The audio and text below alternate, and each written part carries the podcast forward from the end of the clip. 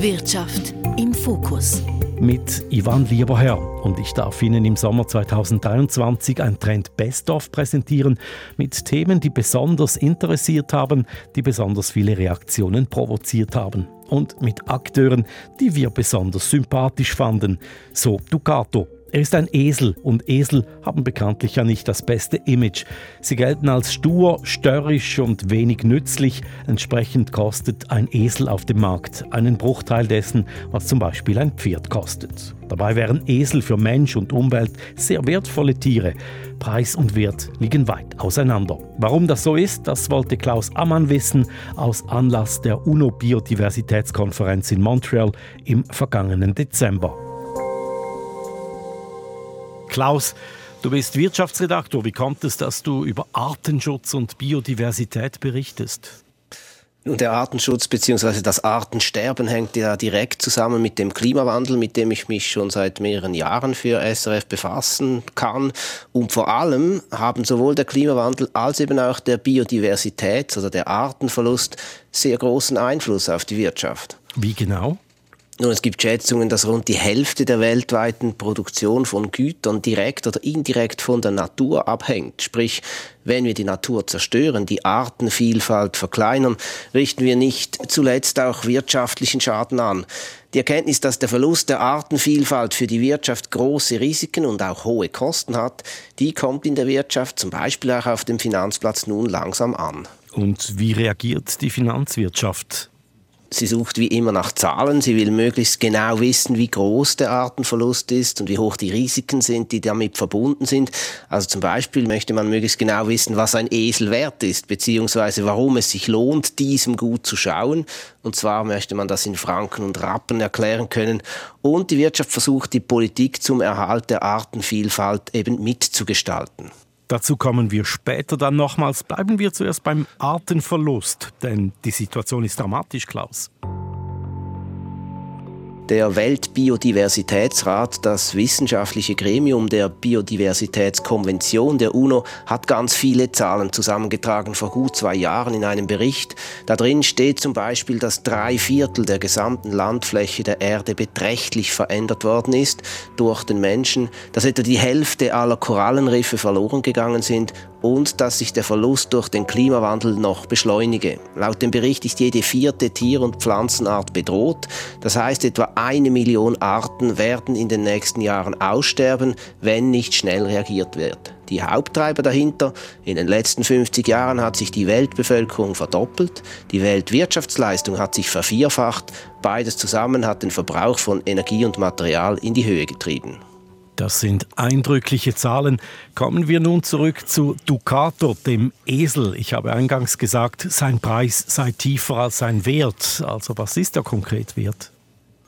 Um das zu erfahren, bin ich am Tag vor meiner Abreise nach Montreal zu Edith Müller gefahren, nach Graswil im Oberaargau in der Nähe von Herzogenbuchsee.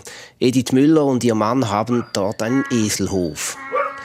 Vier kleine und ein großer Esel, eben unser bekannter Ducato, sie leben hier. Sie stoßen mich immer wieder sanft an, wollen spielen und sind enttäuscht, dass ich nur herumstehe und Edith Müller das Mikrofon hinhalte. Der Esel in der Schweiz hat wirklich keinen Stellenwert, weil er wird als stures, dummes Tier angeschaut, weil man ihn nicht versteht. Wenn ich jetzt mit dem Esel spazieren gehe und er bleibt irgendwo stehen, hat etwas gesehen, das er nicht kennt, dann ist das von seiner Herkunft her gegeben. Esel seien höchst äh, sensible Tiere, die beispielsweise spürten, wenn ein Hang ins Rutschen gerate. Stures Stehenbleiben könne dann überlebenswichtig sein, erklärt mir Edith Müller. Sie und ihr Mann bilden hier eben Menschen aus in der Eselhaltung, auch um den Esel ein besseres Image zu geben. Edith Müller erinnert sich an die Zeit, als sie mit ihrem Mann den Eselhof aufgebaut hat. Die erste Frage, als wir hierher gezogen sind, was, was wollt ihr mit diesen Eseln? Und als wir dann das erste Mal vierspännig durchs Dorf fuhren, dann hat niemand mehr gefragt, was willst du mit diesen Eseln? Wow, geht das mit Eseln? Also das Aha ist immer da. Man kennt es einfach nicht, weil sich niemand die Zeit nimmt, einen Esel auch auszubilden. weil Esel nicht wirklich verstanden würden, sei ihr Preis auch sehr tief, viel tiefer als derjenige von Pferden zum Beispiel, erklärt Edith Müller bei meinem Besuch. In der Schweiz werden die Tiere leider viel, viel zu billig verkauft.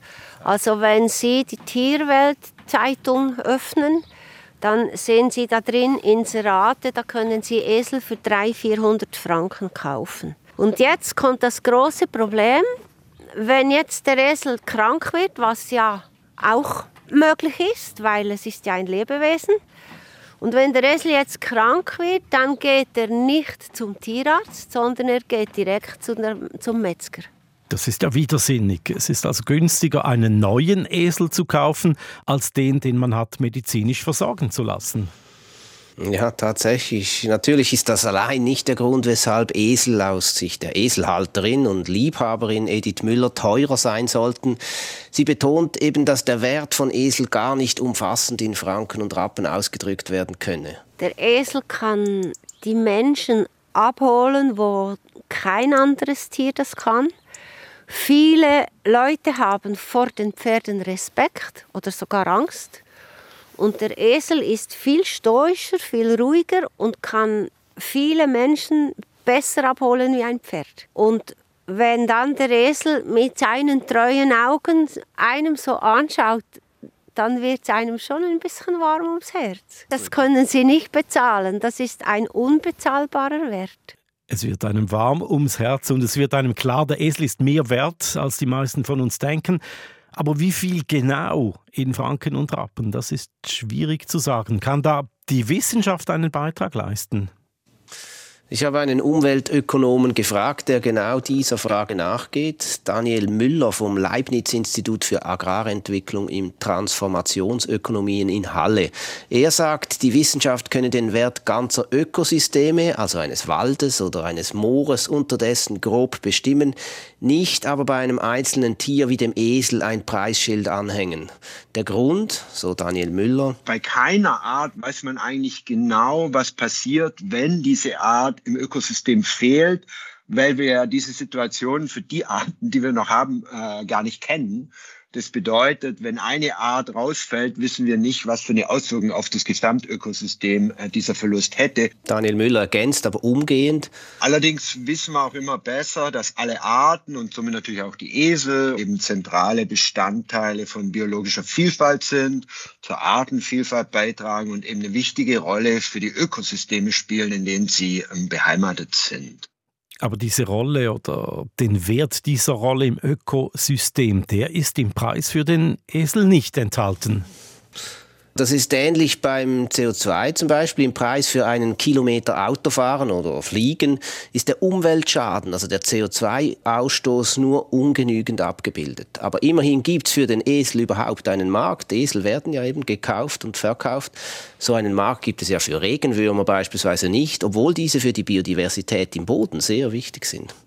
Wir wissen also, dass die Artenvielfalt einen hohen Wert hat, auch wenn wir nicht genau wissen, welchen Preis ein Esel haben müsste. Die Frage aus Sicht der Wirtschaft ist ja wohl die gleiche wie diejenige der Besitzerin oder des Besitzers eines kranken Esels.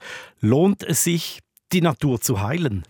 Die Antwort ist natürlich ja. Es gibt eine Vielzahl von sehr hohen Zahlen, einfach um eine Größenordnung zu geben. Das Beratungsunternehmen Boston Consulting Group hat zusammengerechnet, welchen Wert die wichtigsten sogenannten Dienstleistungen der Natur haben, also die Nahrungsmittelproduktion, das Filtern von Wasser im Boden oder die Aufnahme von CO2. Das Resultat 150 Billionen, also 150.000 Milliarden US-Dollar